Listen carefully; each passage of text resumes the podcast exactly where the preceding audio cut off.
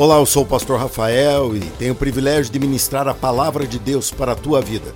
Preste atenção, onde você estiver, se precisar ouvir em vários pedaços, fique à vontade, mas não deixe de abrir o seu coração, pois Deus falará com você. Eu acabei de perguntar ao pastor Rafael quanto tempo eu tenho, ele disse que eu posso ir até meia-noite, mas que vocês vão embora mais ou menos umas oito horas. Então não adianta, né? Meus irmãos e amigos, boa noite. Paz do Senhor Jesus seja com vocês. Por favor, tenha a bondade de sentar-se. Quero louvar a Deus por esta oportunidade. É um enorme privilégio estar aqui hoje com vocês. Eu tive hoje a alegria de participar da celebração da Santa Ceia lá em Arujá, na congregação de vocês, onde o pastor Rafael também é presidente. E não, lá é a congregação, é a extensão de vocês. E tenho alegria de estar chegando agora aqui em Campinas, de poder cultuar com vocês, de me alegrar com vocês neste momento tão ungido de louvor. Que bênção estar aqui. Que bênção. Desde o ano passado que eu não via vocês eu chego aqui, vocês estão, vocês continuam maravilhosos, abençoados, lindos. Que Deus continue abençoando e que esse seja um grande ano de muitas bênçãos sobre a vida de vocês e das suas respectivas famílias. Eu tenho também alegria, pastor Rafael, eu estava com muita saudade de você. Que Deus te abençoe. Eu quero em seu nome e da Paula, da sua família, eu quero abraçar a todos os pastores, os líderes da igreja e todos os membros desta igreja maravilhosa.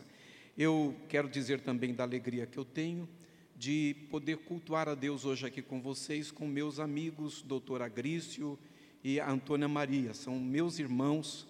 Agrício é meu irmão de alma e Antônia Maria, minha cunhada querida. Agrício, ele cuida de cabeça e pescoço, ele é um dos melhores, um dos maiores especialistas é, nesta especialidade, não apenas em Campinas, mas em todo o Brasil. Ele é um profissional muito respeitado, mas um ser humano extraordinário, além do grande profissional, e um dos presentes que Deus me deu. É, a sua amizade me honra, a amizade da sua família me inspira e estar com vocês hoje aqui, Antônia, é uma alegria muito grande, viu? Eu quero também registrar a presença do pastor de alumínio. Então, vocês, quando abraçarem, por favor, tomem cuidado. É o pastor Donizete.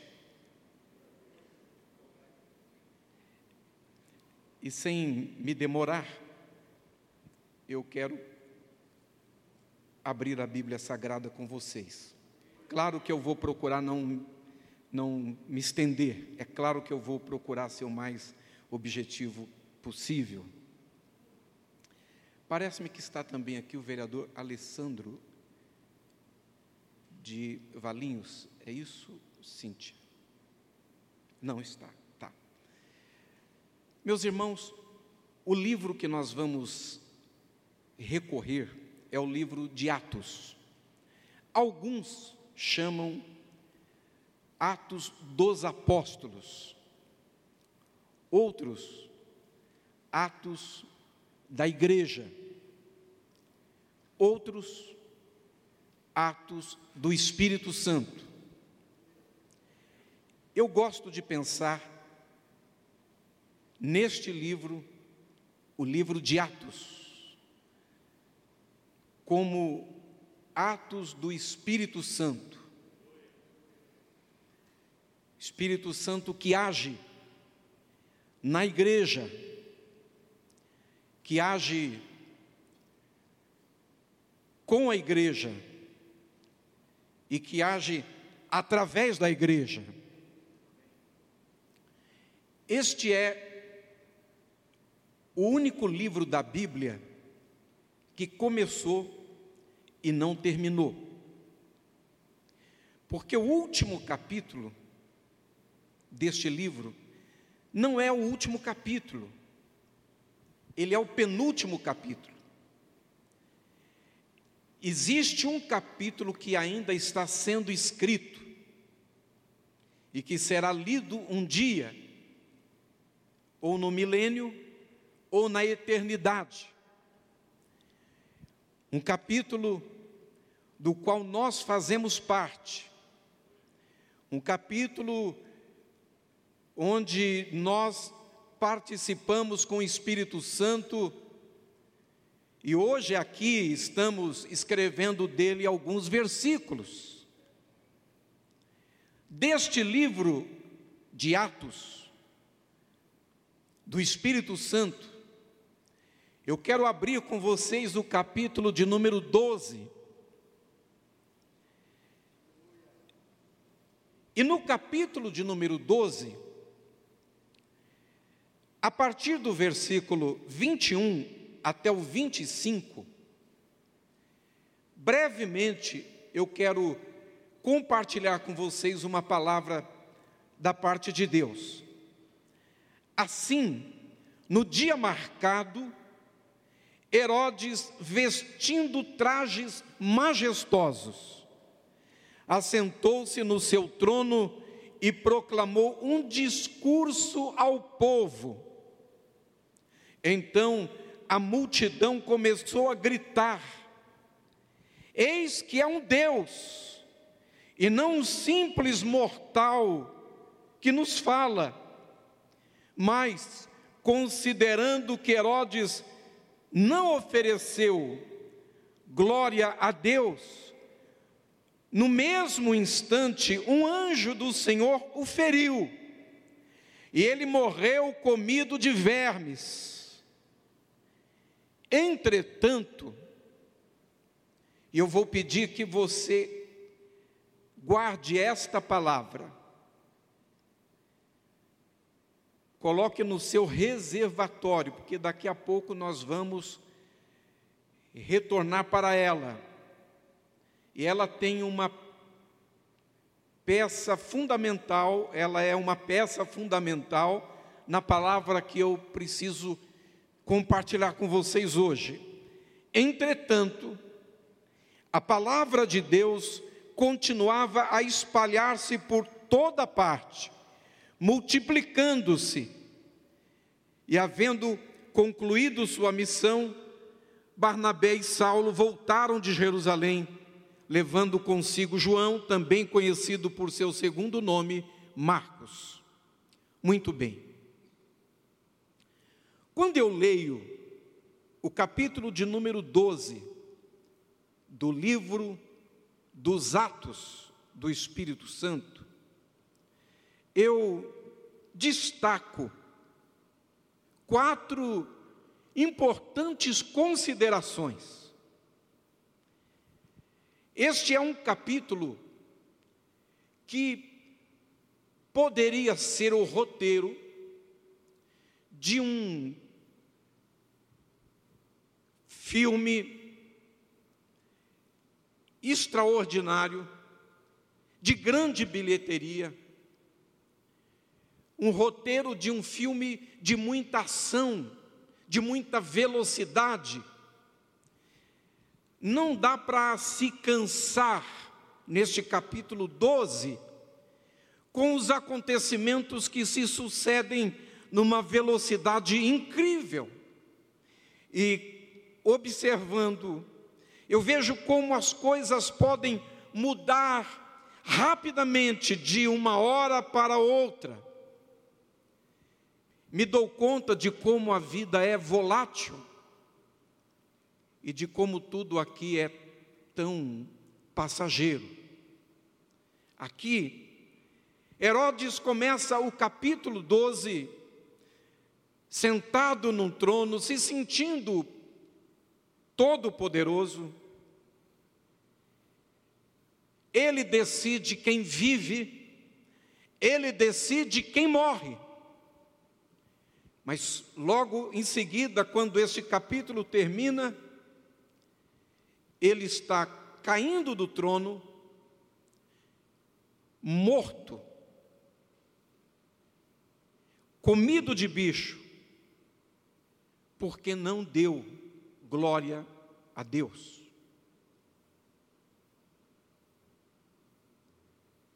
Como tão rapidamente é possível que uma pessoa esteja em cima, no pináculo da vida, e daqui a pouco ela esteja no fundo de um poço? Como é possível que uma pessoa esteja no fundo do poço, mas de repente a roda gigante da vida vira e ele está em cima? Aqui, eu começo o capítulo 12 lendo de um irmão nosso que tem uma sentença de morte. E quando começa o capítulo, já começa com ele terminando a sua história, terminando o seu ministério. Mas rapidamente a vida muda, as coisas se transformam. E ele ganha um testemunho tremendo de vitória para contar e que nos inspira até hoje. Como é recorrente que nós vejamos todos os dias pessoas caindo e pessoas se levantando. Pessoas que vão dormir ricas e acordam pobres. Outros que dormem pobres e acordam ricos. Alguns que dormem com saúde e acordam sem saúde. Outros que nem acordam. Famílias cujo chefe da casa sai de manhã para o trabalho, para buscar o pão de cada dia e não volta mais.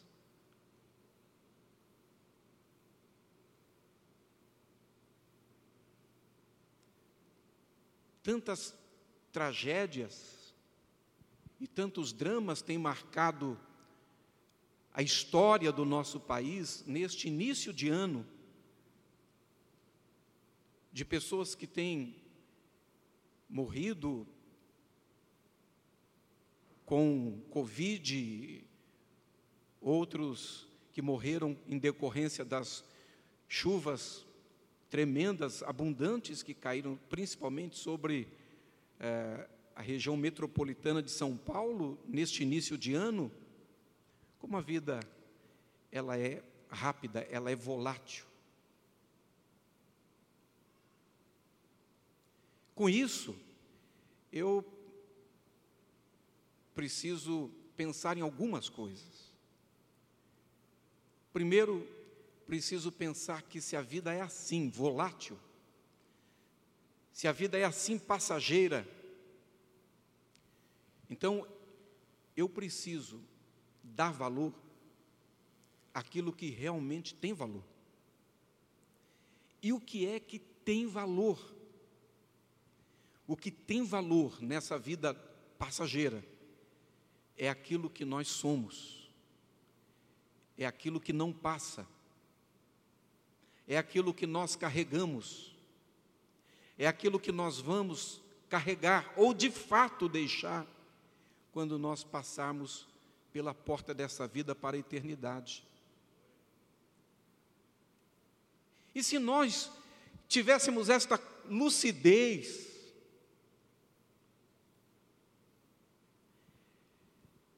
dificilmente muitos de nós, ou tantos de nós, agiriam com tanta soberba, com tanta vaidade, com tanto orgulho, com tanta prepotência. Porque quando a gente tem a noção da finitude da vida, quando a gente tem noção de que a vida é, como diz a Bíblia Sagrada, um sopro, na nossa vida não existe espaço para arrogância. Ninguém é maior que ninguém. E isso tudo, essa necessidade de nós nos sentirmos ou nos impormos em relação a algumas pessoas ou em relação às pessoas que estão na nossa vida, que estão no nosso caminho, é absoluta, é, a absoluta falta de termos, é, de sermos bem resolvidos.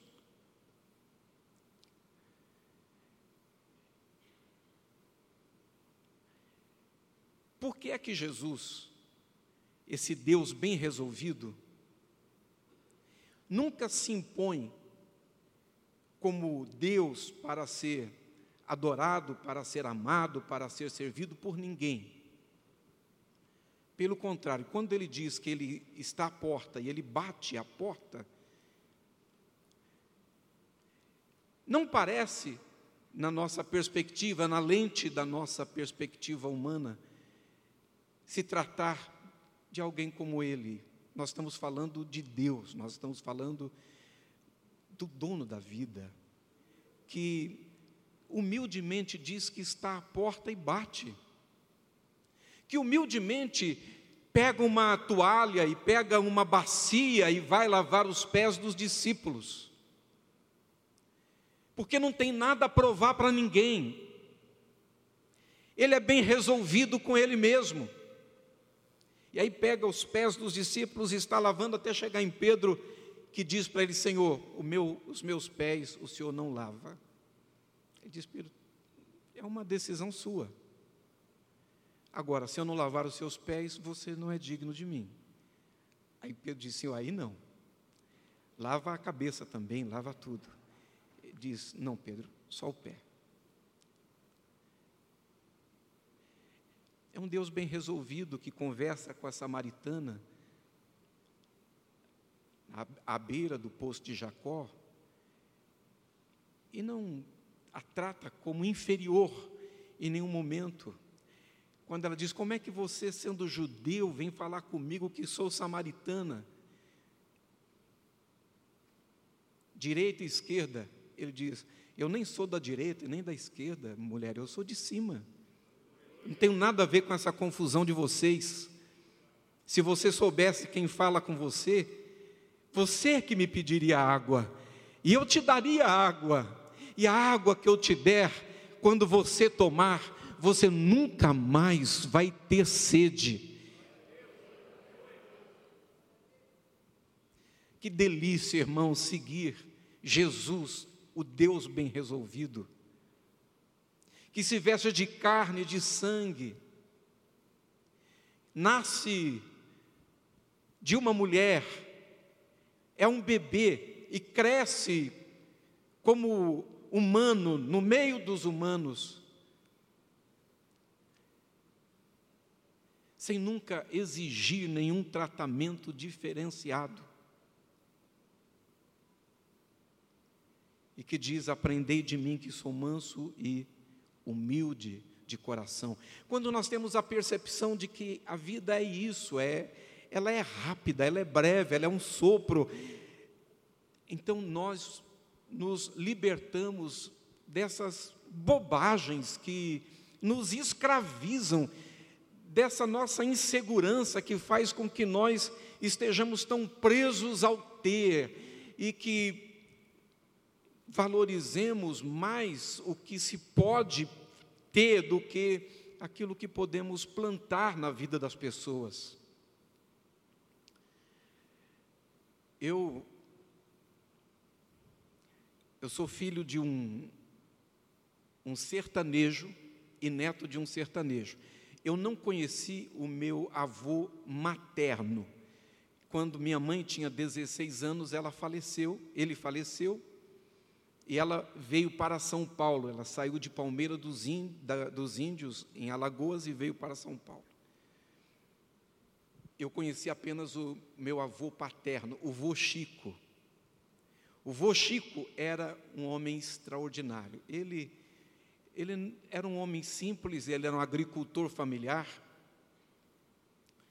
E quando chegou em Santa Isabel, foi trabalhar numa tecelagem e se aposentou na tecelagem depois de trinta e poucos anos de trabalho. Todos os dias ele ia com um chinelo de couro e com um chapéu de couro, e ele era muito querido por todo mundo, porque ele era um cara feliz, bem resolvido. E ele andava o tempo todo cantando. Cantando, ele era feliz. Ele, já aposentado, já idoso, ele foi aprender a ler e escrever. Embora casado com a minha avó, que era professora, ele foi fazer o Mobral e foi aprender a ler e escrever já idoso, já velhinho. E velhinho, quando eu era criança, era um cara com 50 anos. Então eu tenho 55 hoje, sou um decano, né, um ancião. Eu fui à festa de aniversário dele de 50 anos, era a festa de um velho. Hoje, uma pessoa faz 60 e é um jovem de 60, é uma moça de 60, tem muitos anos ainda pela frente. E meu avô era meu companheiro de oração. Quando ele estava estudando, ele só aprendeu duas palavras. No dia que ele morreu, ele só sabia ler e escrever duas palavras: Francisco e Jesus. Só isso. E muitas vezes ele ficava com a Bíblia, lendo a Bíblia, mas ele não sabia ler. Mas ele ficava lendo a Bíblia na varanda da casa da minha avó. E todas as vezes que ele achava o nome Jesus, ele fazia um Pentecoste barulho. E a minha avó gritava lá de dentro: Quieta, Chico! E ele respondia: Me deixa, Maria! E fazia festa. Encontrava o nome Jesus, era uma festa. Meu avô, no dia que eu fui batizado com o Espírito Santo, ele estava orando comigo. Nós buscávamos o batismo com o Espírito Santo juntos. Oramos dias, noites, madrugadas, e no dia, no, no mês de julho, no primeiro sábado de julho do ano de 1977, eu estava no Ouro Fino, era um, um sítio, e eu me lembro que a sala tinha um fogão a lenha no canto, e nós dois estávamos, meu avô e eu, abraçados, orando. Eu tinha 11 anos. Quando eu fui batizado com o Espírito Santo e comecei a orar em línguas estranhas, e o meu avô, ele, ele não tinha sido batizado com o Espírito Santo, segundo a compreensão pentecostal. Mas para mim, meu avô era mais do que batizado com o Espírito Santo, ele era mergulhado no Espírito Santo. E eu me lembro quando, quando nós nos abraçamos, do olhar dele. Quando os nossos olhos se encontraram, a felicidade dele em me ver, o seu neto batizado com o Espírito Santo ali, e ele estava com a camisa suada. Anos depois, ele, ele nunca recebeu o dom de línguas, ele tinha essa frustração. Eu estou voltando de viagem, sei que ele está no hospital e que ele está nas últimas, ele está em coma. E eu chego e está o meu pai, está a minha mãe, está a minha avó, os três estão em torno do seu leito, ele é inconsciente, ele está amarrado, e eu faço uma oração a Deus, eu digo, Senhor, o meu avô está partindo para a eternidade, eu já pastor ordenado, já tinha 21, 22 anos, 10, 11 anos depois daquele dia, e eu disse, meu avô está partindo para a eternidade, ele nunca falou em línguas, eu me lembro, irmãos, que a porta abriu e fechou. Entrou um vento no quarto. O meu avô estava sem cor, mas a cor foi voltando para ele. E de repente ele, em coma, começou a orar em línguas estranhas. Em coma.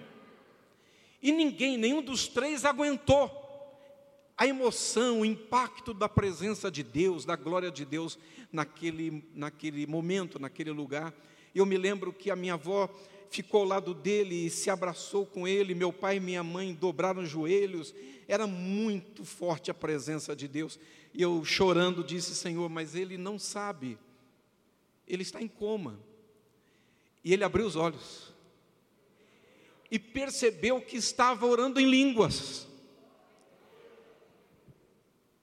E quando ele percebeu que estava orando em línguas, ele olhou para mim, os nossos olhos se encontraram, o nosso olhar se encontrou.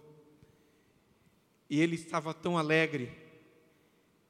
eu vi as lágrimas que desceram pelo seu rosto e ele começou a cantar um corinho. Ele disse que Jesus maravilhoso é esse nosso, é este nosso, é este nosso.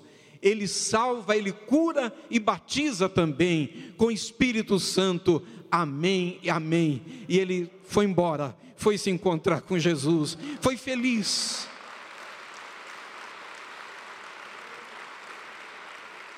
Meu avô não me deixou herança. Assim como meu pai também não deixou uma herança. Meu pai e minha mãe criaram doze filhos.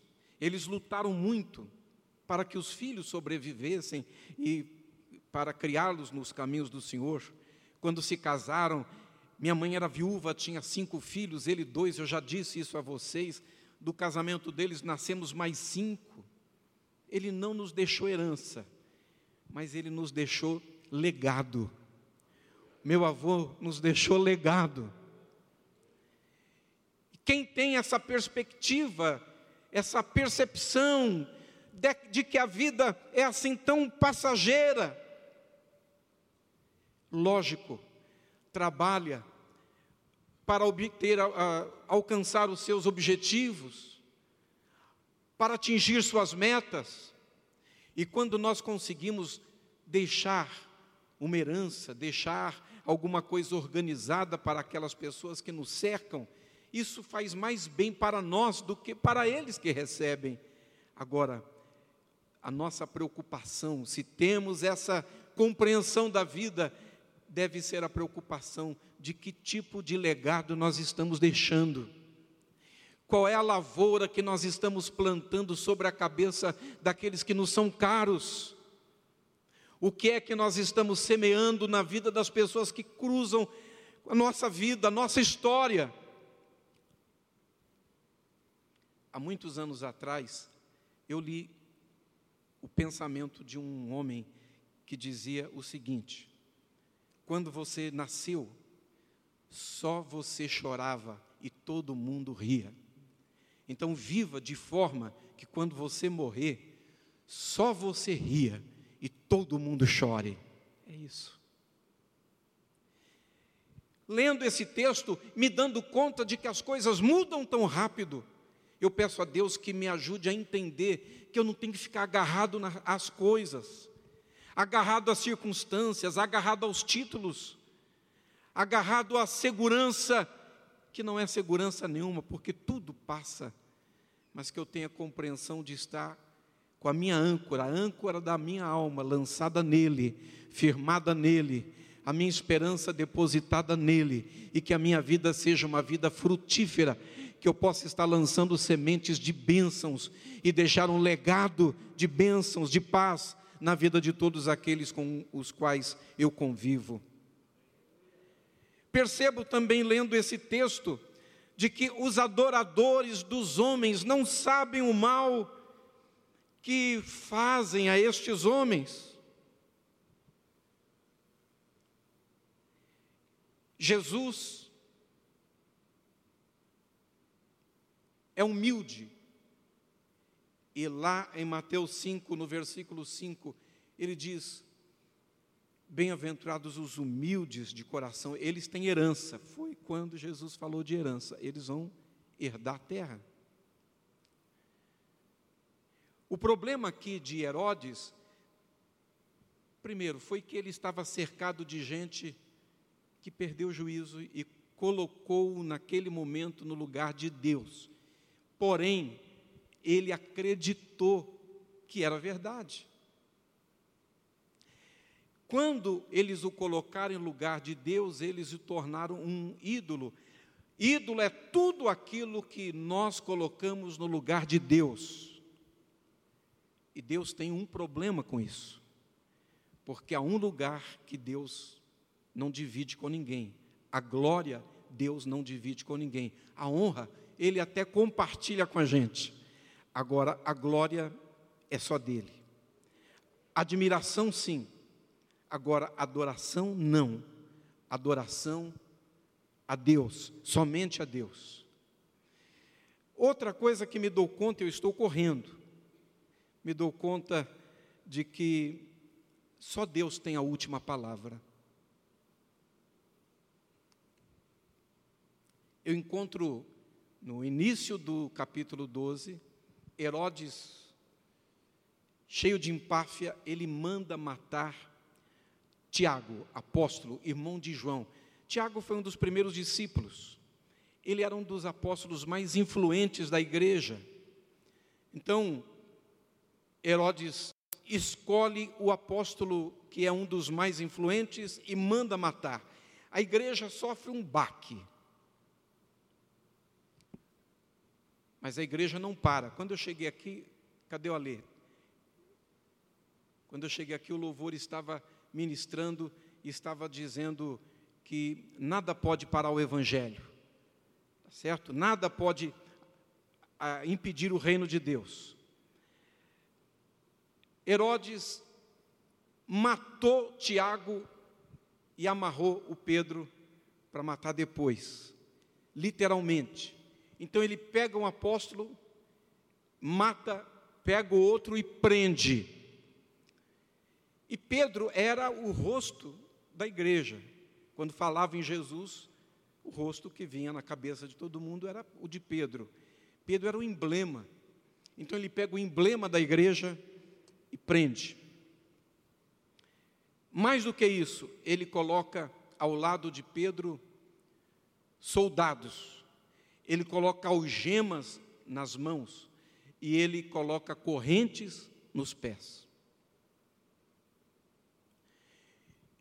Pedro tem uma sentença sobre ele. A sentença é a sentença de morte.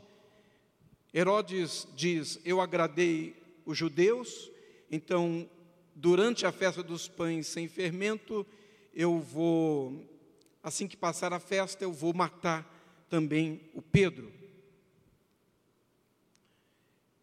Mas aconteceu alguma coisa que mudou a história.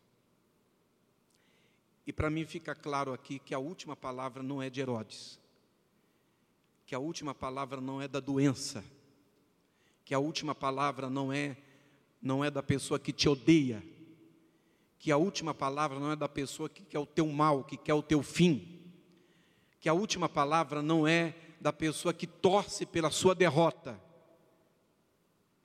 a última palavra não é de Satanás, não é dos demônios. A última palavra é de Deus. 2022, a última palavra é de Deus. Não importa quais sejam as sentenças colocadas sobre a sua cabeça, sobre a cabeça da sua família, do seu casamento, sobre a cabeça dos seus filhos, não importa quais as sentenças proferidas contra o Brasil. Ah, irmãos, Deus está sentado no seu alto e sublime trono, e Ele é Deus, e a última palavra é dele. Ele não deu essa caneta com tinta para ninguém, essa caneta com tinta está na mão dele. Então, chega a noite, Pedro está dormindo. Agora, não é incrível? Eu não consegui chegar nisso ainda. Eu vou terminar já, estou correndo. Mas não consegui chegar nisso ainda. Eu não consigo dormir num momento, numa situação como essa. Se eu estou no lugar de Pedro, eu não prego os olhos, eu não fecho os olhos. Mas Pedro era muito melhor que eu, era muito mais crente do que eu. Então, tem uma sentença de morte, ele está amarrado, está acorrentado, tem guardas, mas ele dorme. E à noite, aí eu me lembro muito do jeito que o meu pai e a minha mãe me acordavam. Pegava aqui do lado, balançava, às vezes nem falava nada. Acordava assustado porque estava na hora de acordar. A Bíblia diz que o anjo vem, dá uma chacoalhada em Pedro, Pedro acorda e diz: Pedro, levanta, veste a roupa, rapaz. E Pedro se levanta, a algema se abre e cai no chão, a corrente se abre e cai no chão. Ele diz assim: Está descalço ainda, Pedro, veste a sandália, vamos logo, não me atrasa. Viu, pastor Donizete? Não me atrasa, veste logo, calça a sandália. Ao Pedro calçou a sandália, ele disse: O Pedro, lá fora está frio, veste também a capa e a túnica. Olha o cuidado, incrível. E ele vai saindo, Pedro depois conta para os irmãos que ele nem sabia se era um sonho, se não era um sonho. Pra, na cabeça dele, ele estava sonhando.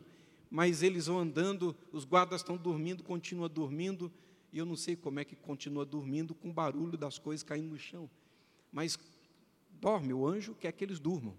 E o anjo vai, a porta abre, eles passam, a porta fecha, a porta abre, eles passam, a porta fecha, e quando eles chegam na rua, o anjo vai embora. Aí o Pedro diz: Puxa vida, isso é verdade, não era um sonho, é um anjo, eu estou livre. Chega lá na porta, bate lá na porta da casa da mãe do João Marcos e vem uma moça atender e essa moça, quando vê que é o Pedro, fecha a porta de novo, deixa o Pedro lá fora e volta e diz para os irmãos: o Pedro está batendo lá na porta. E os irmãos dizem: ele está preso, tem uma sentença de morte. Ele não pode estar aqui porque ele tem corrente nos pés, ele tem algema nas mãos, ele tem guardas que estão armados, está lá na porta. Deve ser o anjo dele, não sei se é o anjo, mas está na porta, está na porta.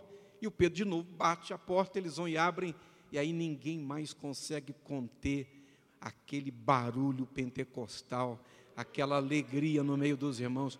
E o Pedro faz todo mundo ficar quieto para ele poder contar o que aconteceu. Quando ele faz o relato, ele os deixa ali e fala: Olha, avisa os outros e ele some dali. Para mim, fica claro aqui: só Deus tem a última palavra. Não era o dia de Pedro, não era a hora de Pedro. Por mais que Herodes quisesse, Deus não queria que ele morresse naquele dia, portanto, ele não ia morrer. O que mais eu preciso destacar aqui nesse capítulo 12? Preciso destacar que nada pode parar o Evangelho, nem impedir os propósitos de Deus, que Deus é soberano. O que é isso? O que significa que Ele é soberano? Isso é um dos atributos de Deus. A soberania quer dizer que Ele está no seu trono, que Ele não é afetado e que Ele faz o que Ele quer. Ele tem um poder ilimitado, Ele é todo poderoso. Ele sabe todas as coisas, Ele é todo onisciente. Ele está presente em todos os lugares e, ao mesmo tempo, em todas as dimensões do tempo. E como Ele é soberano, Ele decide. E decide algumas coisas que nós nem entendemos naquele momento, naquela hora. Por exemplo, eu não sei por que, que o Tiago ele deixa morrer e o Pedro não deixa. Mas isso é com ele. É que a hora de Tiago tinha chegado, mas a de Pedro não. Às vezes a gente fica chateado com Deus porque algumas das nossas orações não foram atendidas do jeito que a gente pensou que elas deveriam ter sido. Relaxa, querido. Descansa o coração. Deus sabe ser Deus. Deixa Deus ser Deus. Deus sabe o que está fazendo. Aquilo que a gente não entende agora, a gente entende depois. Aquilo que a gente não entende depois, a gente vai entender na eternidade. E nem sei se tem coisa que a gente vai precisar entender, porque a palavra diz: naquele dia nada me perguntareis.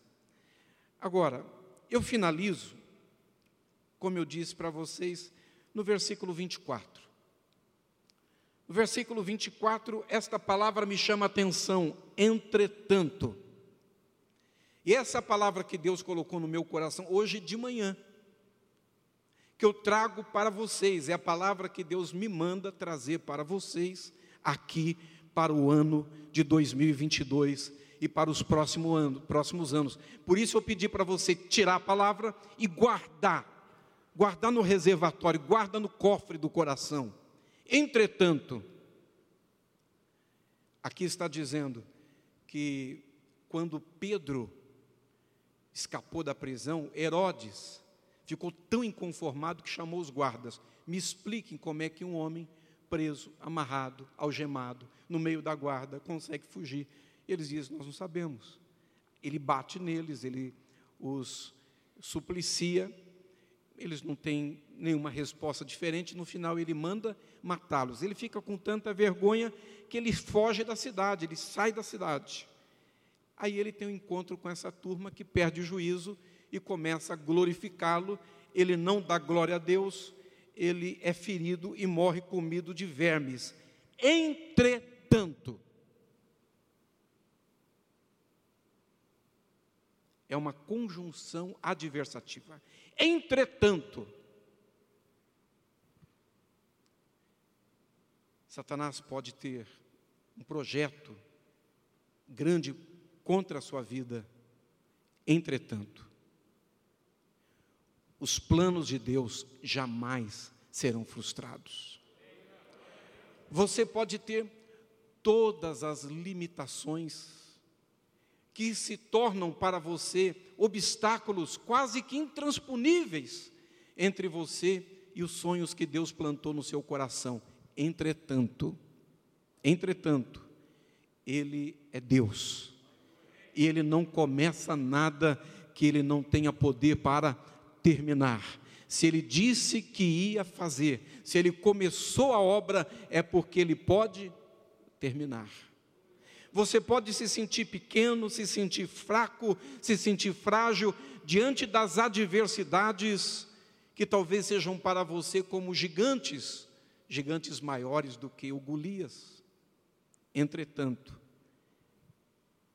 eu não vou contra ti com espadas e lanças. Eu vou contra ti em nome do Senhor dos exércitos.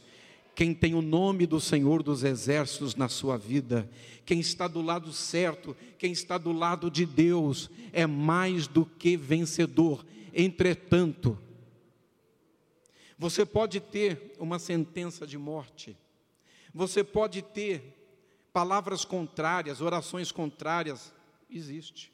Você pode ter gente que torce contra, mas ainda que o mundo inteiro dê as mãos torcendo contra você, ainda que todos os demônios do inferno deem as mãos torcendo pelo teu mal, entretanto, o Senhor é o meu pastor e nada me faltará.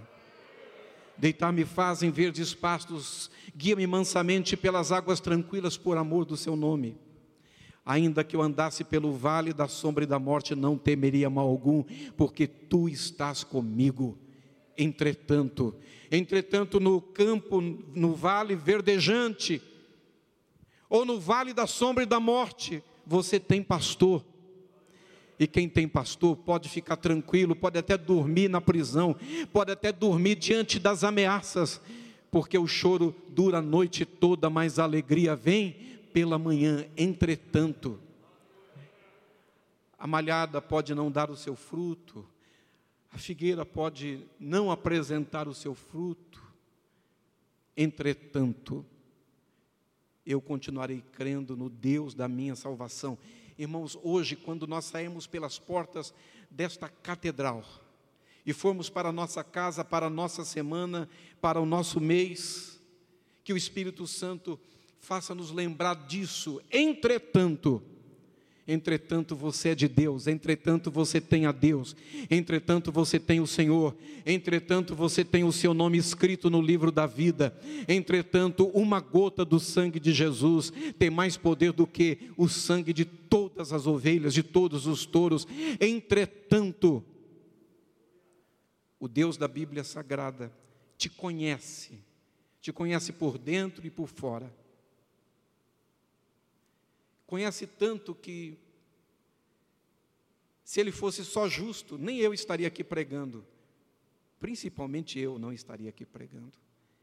Entretanto, além de justiça, ele é amor, e aquele que vem a mim de maneira nenhuma eu lançarei fora. Entretanto, o Evangelho é o entretanto de Deus, a graça é o entretanto de Deus, e o Espírito Santo está aqui porque Deus é o Deus do entretanto, é o Deus da nova da nova oportunidade, da segunda chance, é o Deus da nova casa, é o Deus do novo tempo, é o seu Deus. É o Deus que no ventre da sua mão, da sua mãe, escreveu na palma das mãos dele o teu nome, mas que agora escreveu o teu nome no livro da vida. Você é pequeno, entretanto ele é grande. Você é fraco, entretanto ele é forte. Você é criatura, entretanto ele é o criador. Você é barro, eu também, entretanto ele é oleiro você tem dificuldades e limitações, entretanto, nada pode impedir Deus de realizar na sua vida aquilo que Ele disse que faria. Esta é a palavra de Deus para você, para a tua casa, para a tua família, para esta igreja que Deus levantou em Campinas para o Brasil e para o mundo. Esta é a palavra de Deus para este ministério. Deus tem os seus entretantos, os seus segredos, as suas alternativas a sua porta aberta. Bate, bate, e se a porta estiver fechada, batei, batei, ela abrir-se-vos-á, entretanto. Esse Deus desta palavra é o Deus que neste momento está presente nesta igreja. E se Ele está presente nesta igreja e esta palavra é dele, eu chamo o poder desta palavra sobre a tua vida para curar as enfermidades. Eu chamo o poder desta palavra sobre a sua vida para, em nome de Jesus, quebrar e lançar por terra as algemas e as correntes que te paralisam, que te prendem, que te impedem de avançar para a realização dos sonhos de Deus na sua vida.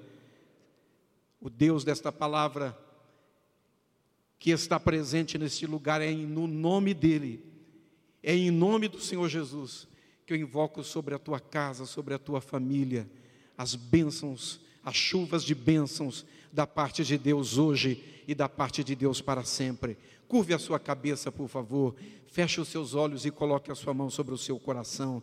Amado Pai Celestial, eu tive o privilégio de compartilhar a tua palavra com o teu povo, com este povo abençoado, com esta igreja maravilhosa. E agora, Pai, eu chamo pelo nome as tuas bênçãos sobre a vida deste povo, desta igreja que o Senhor possa fazer cumprir na vida de cada um deles o teu santo propósito e aqueles, meu Deus, que têm seus desafios, aqueles que diante de, de si têm os obstáculos que muitas vezes são maiores do que eles, aqueles que têm as suas preocupações, as correntes que os paralisam, meu Deus, que eles saiam daqui hoje com uma nova perspectiva, que o Senhor os leve, assim como o teu anjo abriu as portas para Pedro e o levou para fora, o levou para a liberdade, o levou para uma dimensão maior. Que o Senhor possa conduzir os teus filhos a uma dimensão maior, que eles possam ver coisas que nunca viram, conhecer coisas que nunca conheceram, obter coisas que nunca obtiveram, e eles possam mais profundamente, Pai, ter uma revelação do teu coração, uma revelação do teu amor na vida deles. É a minha oração e a oração que eu faço em nome do Senhor Jesus. Amém. E graças a Deus. Muito obrigado, Amém. Amém. Você acabou de ouvir a palavra de Deus. Abra o seu coração para ela, deixe com que ela produza frutos e Deus vai te surpreender no seu dia a dia. Deus te abençoe.